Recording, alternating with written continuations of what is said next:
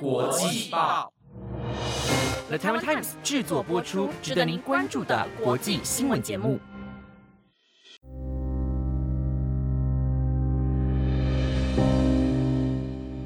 大家好，欢迎收听台湾国际报系列节目《国际专题周报》的第二十五集。我是今天的主持人丽莲，我们将会在每个星期日的中午更新节目，带大家深入了解国际上重要的时事，用不同面向看待新闻议题。希望节目能够在未来符合你们的期待。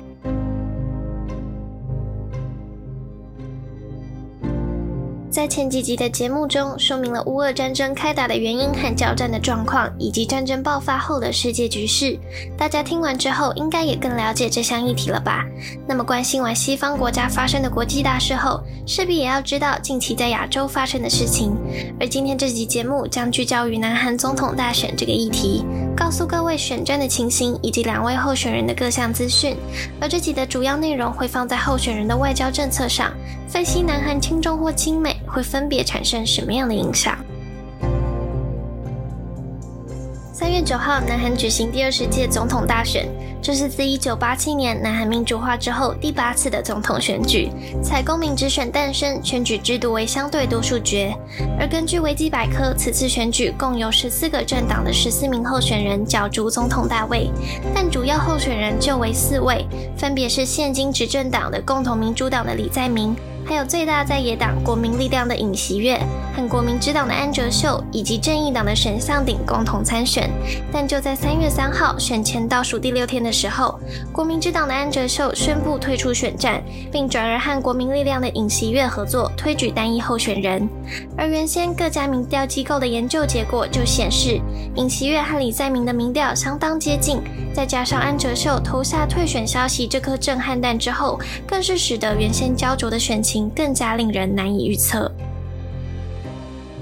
接下来会详细介绍此次选举最主要的竞争者李在明以及尹锡悦两位候选人，他们各自的政治经历以及站在不同政治立场所推出的政见等等资讯。首先，先从个人经历的层面来做比较。李在明出身贫困，在考入中央大学法律系之后，成为了一名人权律师，同时他也是一名社会运动家。二零零六年时正式踏入政坛，于二零一零年参选城南市市长并成功当选，在二零一四年的选举中也继续连任。而李在明也曾参选二零一七年的韩国总统选举，不过当时在党内初选的阶段败给了文在寅，于总统初选中失利之后，二零一八年他以高得票率当选京畿道知事。二零二一年，李在明正式宣布参选二十届总统大选。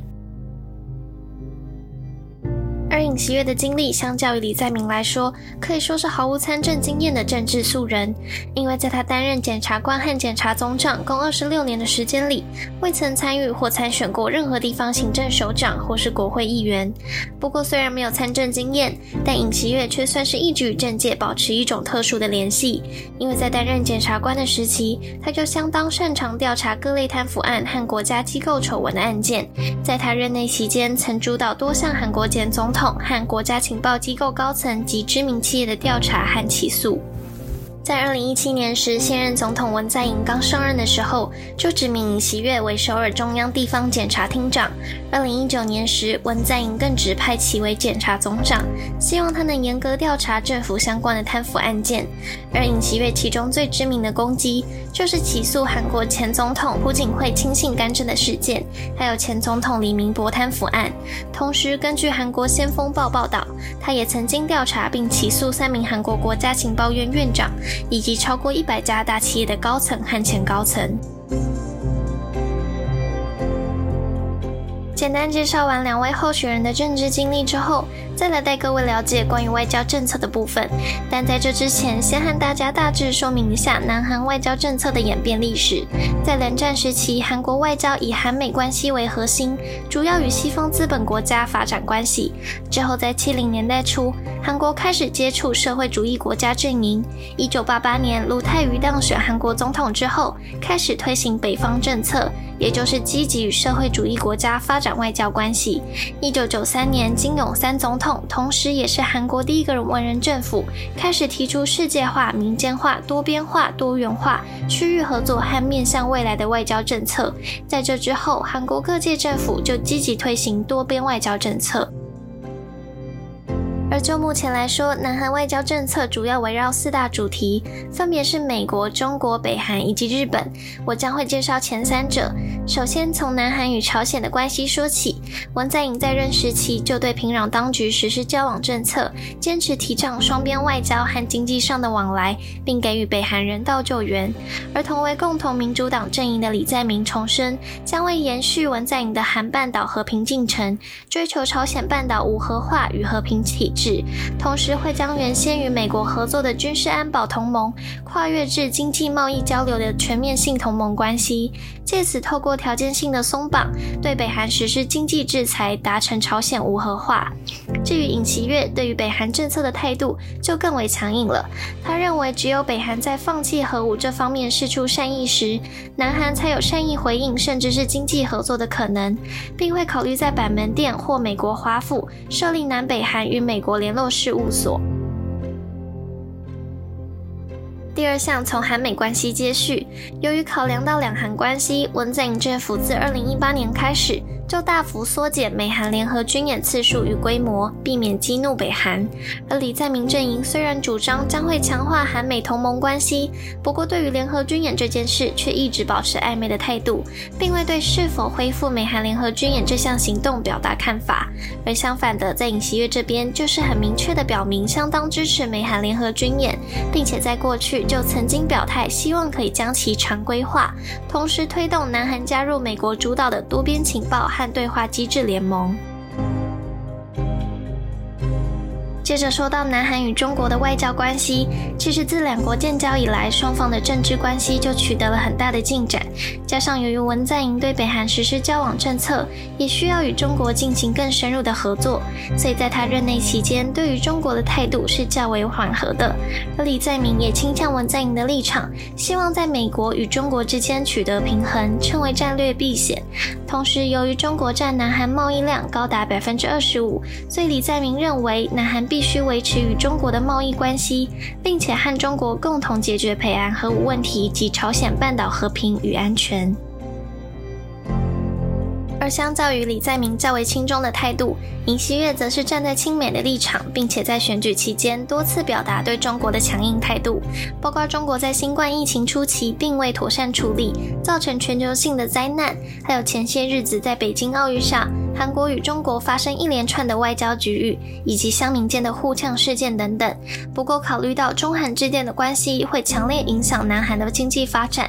因此也不排除尹锡悦在选前对中国表现出较为强硬的态度是选战策略的一部分。但以目前来说，尹锡悦整体立场还是亲近美国为主。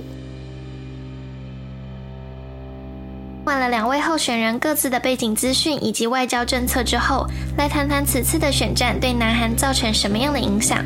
不晓得大家在关心这项议题的时候，是否有注意到“厌女”这个关键词高频率的出现呢？同时，这场选举也被外界封为史上最没好感，或是谁最歧视女性的选举。主要原因是因为两位候选人在选战中都积极使用韩国多年以来对于女性主义的怨恨，却拉拢年轻男性选民的支持。而身为保守派阵营的尹锡悦对此表示，韩国女性并无面临任何障碍，同时认为性别平权是一种反向的歧视。此外，尹锡悦最具争议的一项政见就是提议废除韩国中央行政机关的女性家族部。这个部门的主要职责就是推进女性权益地位的提高，还有妇女儿童的福利与家庭政策等等事项。对此，属于进步派的李在明则是保留态度，并表明要将妇女。二字除名，改为平等与家庭部。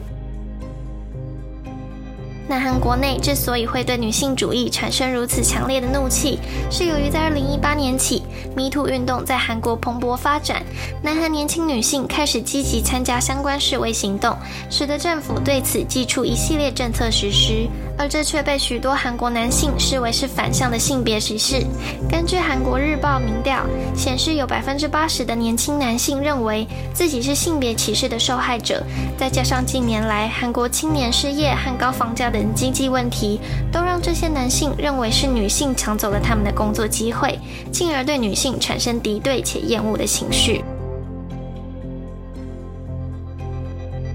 了解完外界为什么会对二零二二的南韩大选产生反感的原因后，听众们对这样的选举又是抱持怎么样的想法呢？而在尹锡悦当选之后，南韩未来的外交走向，对于美中之间是采取何种态度，也是台湾值得关注的议题。